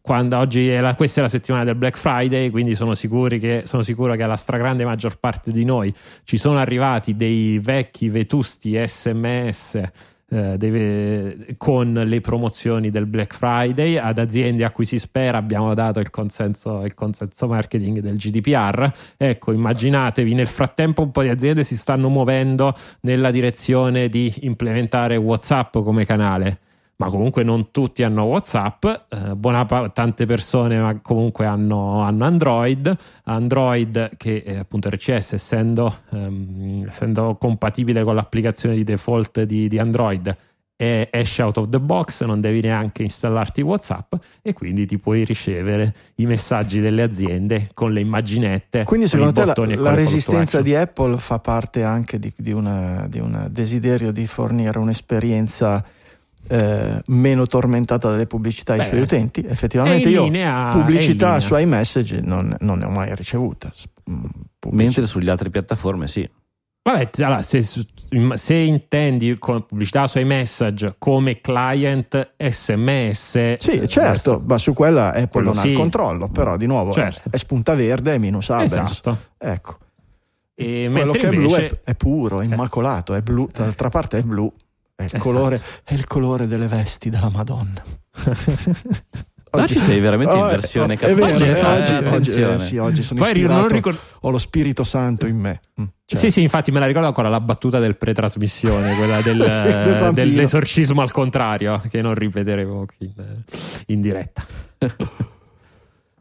Comunque sì, sì, sì, ci sta questa cosa del la, la, la, questione del, tu mi dicevi, qualche azienda, qualche azienda, a cui speriamo di aver dato il consenso per la pubblicità, è una cosa di, di divagazione momentanea, è una cosa che mi chiedo ogni tanto. Eh, è corretto dire qualche azienda a cui abbiamo dato il consenso perché ci mandi la pubblicità o è più corretto dire qualche azienda che è riuscita a estorcerci il consenso? Io, te, io, lo chiedo a te, poi lo chiederò a, a, a Giulio Cupini che, che, che, secondo me è ancora più puntuale. Ma se te, no, guarda, fa, fa, fa, anche parte del mio, fa anche parte del è mio vero, lavoro. Fa, fa anche parte del tuo lavoro, ma in una maniera un po' diversa. Comunque va bene. Eh, sì. A te Michele è mai capitato sì. nella vita di avere un rapporto con un'azienda, comprare in un negozio, cosa eccetera, e dire, ma sai, ma va là, adesso questa azienda io gli do il consenso di mandarmi un fracco di pubblicità senza filtri, di distribuire come la seconda spunta del GDPR, di dare i miei dati anche a terze no, parti per la profilazione e anche per il marketing di terze parti. Ma sì, questi se lo meritano, glielo voglio assolutamente dare. Anzi, vado dalla commessa e gli dico: ce l'ha il form per la privacy perché ho voglia di darvi questo consenso. Ti è mai capitato? Ma onestamente senza questa esuberanza sì, nel senso Ah, in ok. cui so, una- che- so che un'azienda eh, magari mi manda gli sconti del Black Friday e se Ah, devo ok. comprare una cosa preferisco comprarla nella settimana del Black Friday, sì, Ok, ok, poi magari faccio le regole, t- tanto la posta di Gmail, ho 70 milioni di regole che... Ah, ok, cioè, il tuo sbattono filtro è la- a posteriori. ho capito. Esatto, e sai, io li faccio mandare poi Quindi ogni, dai, il consenso, quindi dai il consenso alla prima casella, tu mandami pure la pubblicità, ma le altre due, profilazione e soprattutto cedere a terzi il mio contatto, metti sempre di no. Sì, sì, praticamente, praticamente sempre. Poi in realtà il terze parti lo vedo, poi io, io ci faccio attenzione proprio perché comunque le tematiche del GDPR fanno parte del mio lavoro e sono un cacacazzo apposta. Quindi io ad esempio Mhm. poi se mi mandi troppe mail, io poi scrivo al customer service per fare il Ah. take out dei miei dati e vedere sì, se, se sì. mi mandano, se mi mandano, sai, delle estrazioni dai loro Sei un power, user, sei un power Sì, user sì, sì, del sì, sì, GDPR tu. Esatto, che c'è poi, poi sono i miei equivalenti nelle altre aziende che dicono ma cosa vuole questo? Ma qua?" questo che cacchio è? Chat È mica GPT, di- scrivi una lettera che richieda il take out dei dati. Ah sì, vabbè, quello è un, è un classico caso d'uso. Quando poi scoprono chi è, cosa fanno? Mandano un'offerta di lavoro a Michele Di Maio e gli dicono vieni un po' a lavorare Non qui che ti mettiamo te a gestire i cacacazzo come te che chiedono il take out del, del marketing. Vabbè, anche TikTok e Meta cercano di, si appellano contro la decisione dell'Unione Europea che gli ha appiccato, affibbiato l'etichetta di gatekeeper. Sei un gatekeeper. Vedi che il tema ritorna. È brutto essere dei gatekeeper. Cioè non- Sì, anche perché poi sei- se sei un gatekeeper c'hai tutta una serie di adempimenti, di obblighi, di sorveglianze che il, il DSA prevede. Eh, hanno pianto fare. miseria in realtà i poverini di Sì. TikTok, cioè hanno fatto notare che loro insomma fanno questa applicazione di video eh, per beneficenza praticamente. Cioè, ci guadagniamo nulla, siamo una onlus, eh, Esatto. anzi se avete due monetine datecele per favore. Mhm. Loro sostengono che non arrivano ai 40, ai 75 miliardi di 7,5. Di valore. 7,5 miliardi, Oh, esatto, alla- all'anno. Eh, Insomma, 5 miliardi deve essere il- che- la capitalizzazione di mercato. Oh, eh, non lo so, nel senso non, eh, non conosco i loro... eh, Sì, in si realtà, dice? scusami, l'articolo di Bilanci. Reuters nel- alla, nel, eh, nella riga di sopra mette il punto ed è 7,5 miliardi di euro. Alla riga di sotto invece parla di market capitalization. Ah no, Eh no, aspetta, perché una sono, uno sono le revenue esatto, e uno sono l'altra- gli utili, e la, cioè eh, la, la capitalizzazione, l'altro invece sono eh, il Esatto, sono gli utili in Europa Esatto. e l'altro è la capitalizzazione generale. Quindi quello che secondo loro manca è la- gli utili, cioè non fanno abbastanza Fatturato, credo che Revenues sia fatturato. Yes. fatturato. No, eh, Soldini. Maybe. Soldini, rica- ricavi, reddito, gettito, quindi ricavo, sì, sono ricavo, fatturato. ricavo. Eh, cari miei, cari miei, va bene. E questa gente sui social media, gli, gli sleuti del social media, non so perché oggi, questa settimana era la settimana degli articoli degli sleuti, gli sleuti sarebbero i segugi.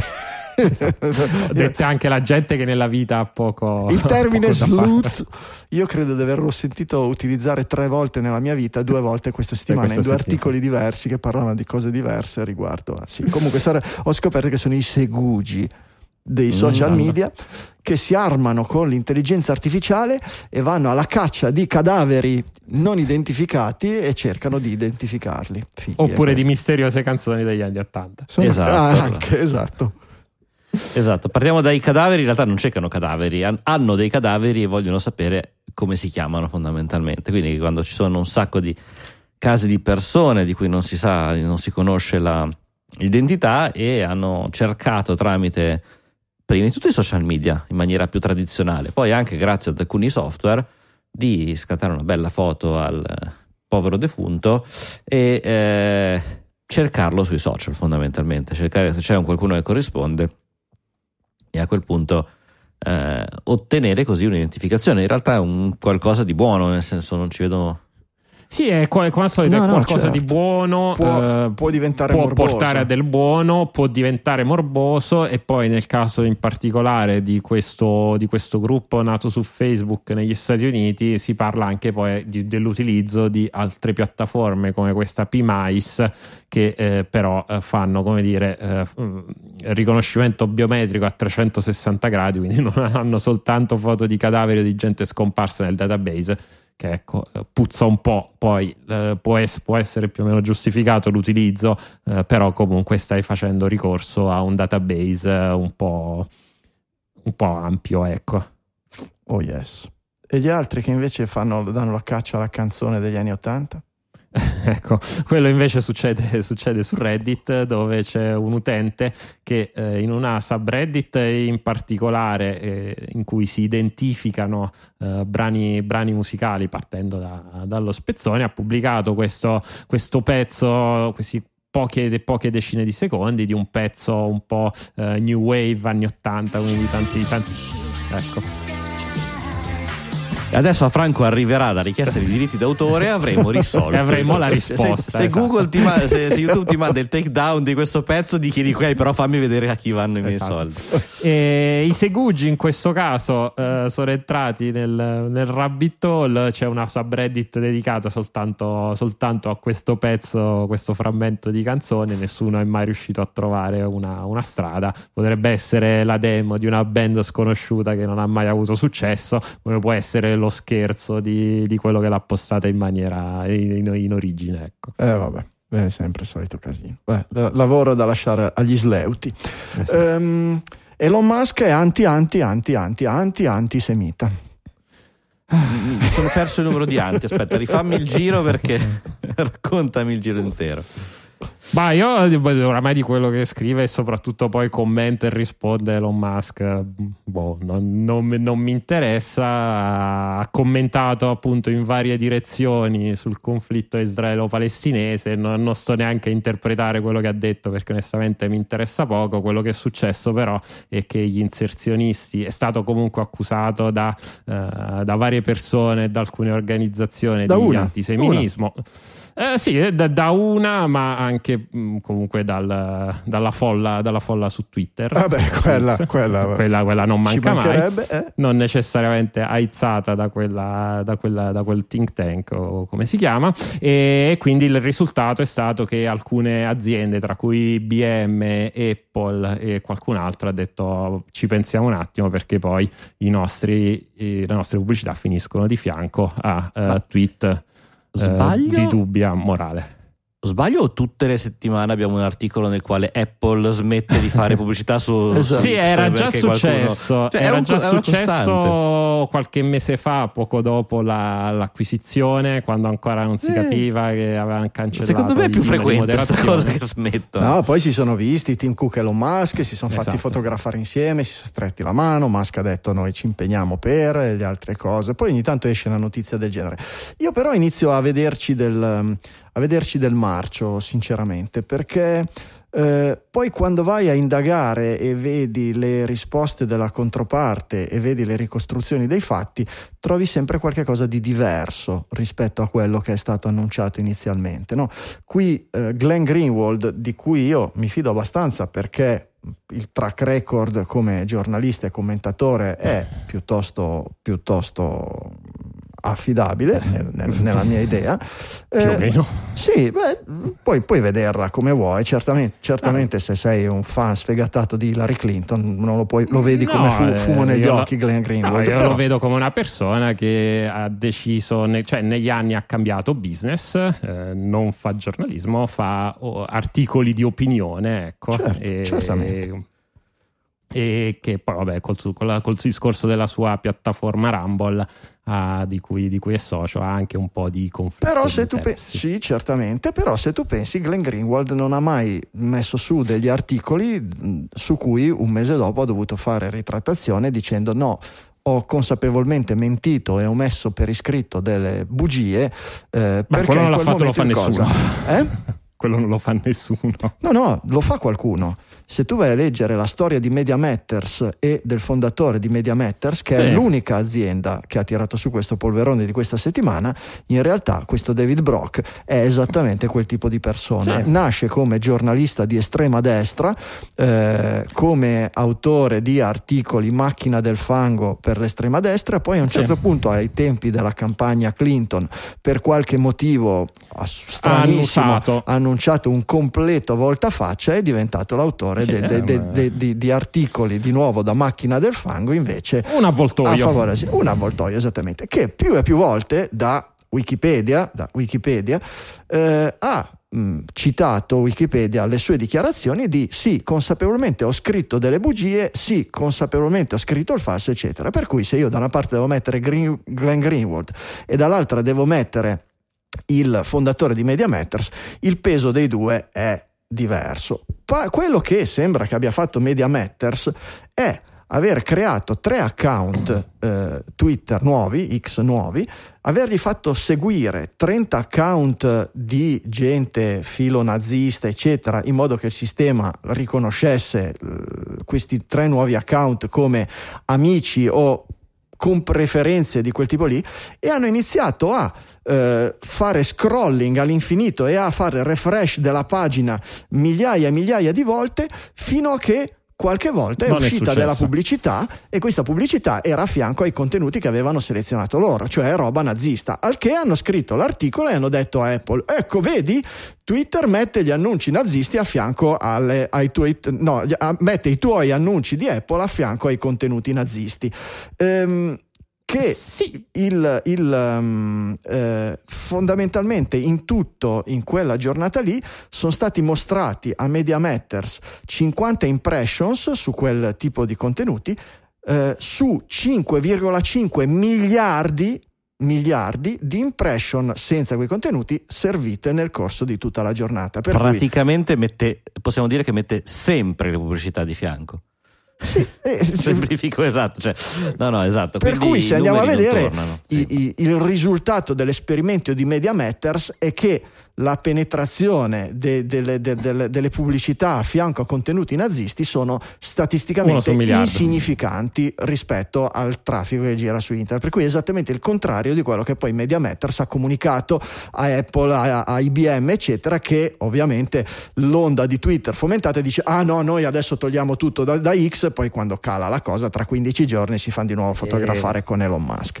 Ehm, per cui che queste, che Elon Musk abbia un miliardo di difetti, che sia un caprone, che dica delle cose che non stanno né in cielo né in terra, che abbia fatto male a delle persone, non c'è dubbio, che, non capia- che è bizzarro e che non capiamo tante delle sue azioni, non c'è alcun dubbio, ma che oggi ci sia una campagna di discredito da parte di generalmente di un certo tipo di giornalismo di sinistra nei confronti di X perché la vedono come scheggia impazzita e che quindi limita le loro capacità di controllare la narrativa. E questo oramai io ne sono io questo fortemente destra o comunque allineato anche con le destre su certi argomenti. Questo no, oramai ne sono assolutamente convinto perché è, è lampante nel, nel tipo di attacchi che arrivano. Che poi alcuni possono essere più o meno giustificati, non c'è dubbio, ma la campagna di fango e di odio, come vediamo in, queste- in questi, in questi mesi, è, è- è una cosa assolutamente ovvia e banale. Poi certamente lui non fa niente, veramente niente, per rendergli il lavoro difficile, ci mancherebbe. Però ecco, i mandanti sono abbastanza chiari, le, le- le motivazioni dietro a questo tipo di, di- di- comportamenti sono abbastanza chiare. Ehm, va bene, avremo articoli di disinformazione. Bin Laden aveva ragione. la- la- la- la- il Senato che fa le pulce a Apple perché ha cancellato lo show di Jon Stewart. Se dite a Sam Altman di darsi una calmata, magari la settimana prossima riusciamo a parlarvi anche di tutte queste belle cose. Intanto a noi rimane da regalarvi i gingilli del giorno. Signore e signori, i gingilli del giorno. Gingilli del giorno, i regali dei digitaliani per i digitaliani a fine trasmissione. Le voci digitali selezionano per voi hardware, software, letteratura, qualsiasi cosa che abbia colpito la loro curiosità o stravolto la loro esistenza, qualsiasi sfumatura nel mezzo ovviamente ben accetta. Basta che abbiano ovviamente attinenza digitaliana o per lo più digitaliana. Vediamo, ogni volta le voci digitali a Francesco e Michele ci sorprendono. Sorprendeteci anche oggi, Francesco e Michele. Chi comincia? Francesco, dai. Vado io, vado con un eh, progetto che è stato lanciato di recente su Product Hunt che si chiama Pewter, cioè abbreviazione di computer. Fondamentalmente è un eh, sito a cui si accede banalmente digitando pewterputer.com e quello che si trova è subito su un desktop. Quindi viene creato istantaneamente un, un utente, si entra e c'è un desktop con tutta una serie di funzioni. C'è, viene fornito gratuitamente mezzo giga, se non mi sbaglio, di spazio. Eh, si può poi fare un upgrade, ci saranno presso delle, dei tagli per avere più spazio, ci si possono salvare file, modificarli.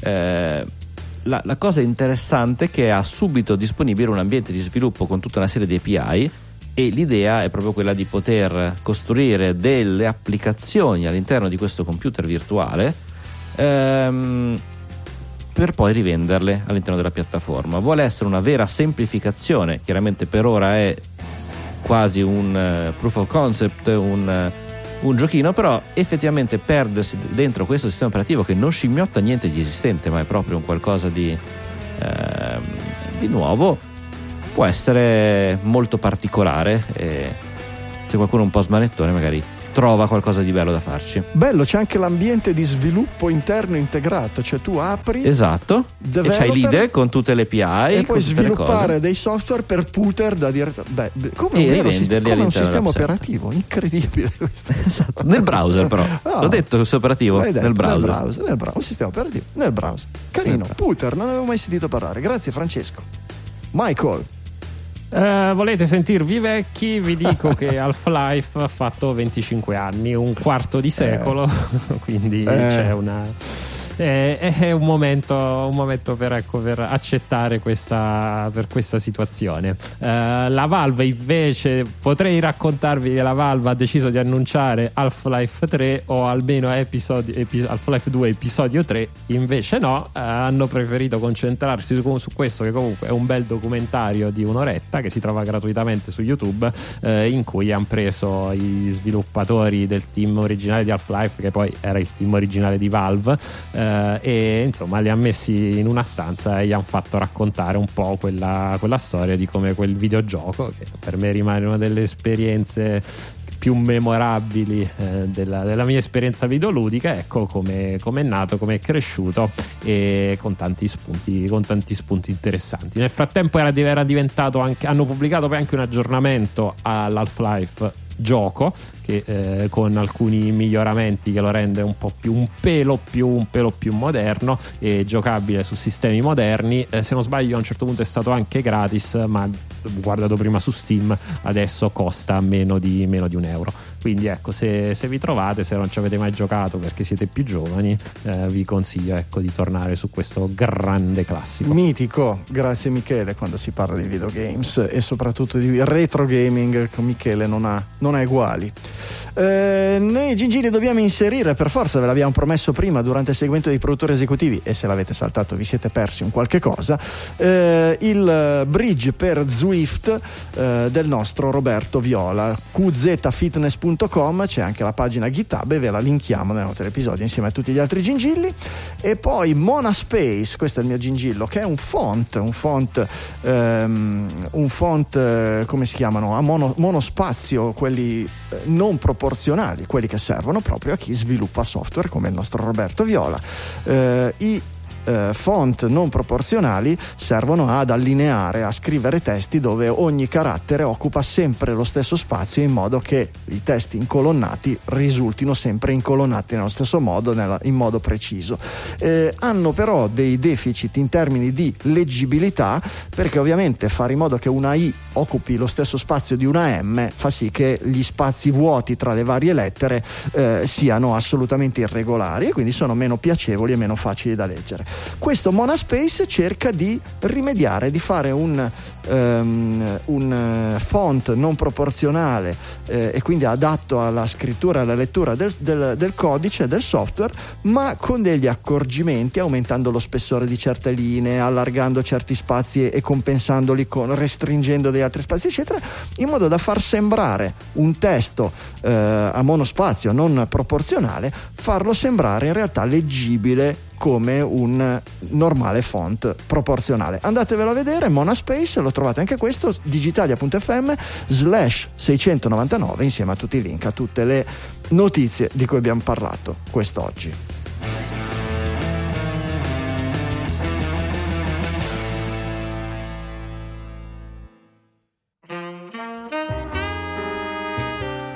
E siamo ai saluti finali dopo i gingilli. I nostri contatti ve li ricordiamo la settimana prossima. Noi vi diciamo solo che al volo, se volete chiacchierare con noi tutta la settimana su Slack, digitalia.fm slash Slack, c'è la nostra chat multicanale. Ringraziare ancora una volta i produttori esecutivi per averci permesso per 14 anni di chiacchierare di tecnologia. Lo facciamo ancora amorevolmente, con tanto piacere, grazie al loro supporto. Fatelo anche voi. E che dire, è un onore. Quello che abbiamo, secondo me, quello che abbiamo letto oggi, commentato oggi, potrebbe essere qualcosa di veramente grosso. Queste notizie mh, no, hanno intelligenze artificiali, large language models, reti neurali, eh, fanno veramente la parte del leone in questo periodo. Potrebbe risolversi tutto in una mezza bolla di sapone o comunque come il, l'autocompletamento 2.0. Ma se no, tutte queste beghe intestine, queste lotte, questi soldi versati sono versati nell'ottica che c'è la possibilità che si arrivi alla famosa AGI. Se si arriva alla famosa AGI il mondo cambia. Ma come è cambiato quando è stata inventata la, la- la- la macchina a vapore, come la rivoluzione industriale, come l'invenzione della stampa? Noi siamo onorati di essere qui a commentarlo insieme a voi. Se volete commentarlo anche voi, appunto su Slack, su, su- su- su- su Mastodon, ci, ci seguite dove volete. Ci ascoltate la settimana prossima che vi diamo tutti i contatti precisi dei nostri account. Per questa 699 è tutto. Dalle Mi Studio Liguria 1 di Sanremo, un saluto da Franco Solerio. Dallo studio di Milano Isola, un ciao da Michele Di Maio. E un ciao anche dallo studio di Milano Città Studi da Francesco Facconi. Ci sentiamo la settimana prossima con una nuova puntata. La 700 di 700, digitale. Cavolo, non volevo interromperti. Non abbiamo dato le anticipazioni, non ne abbiamo, non sappiamo ancora cosa fare. Qualcosa ci mettiamo, qualche cosa. Alla settimana prossima, ciao ciao.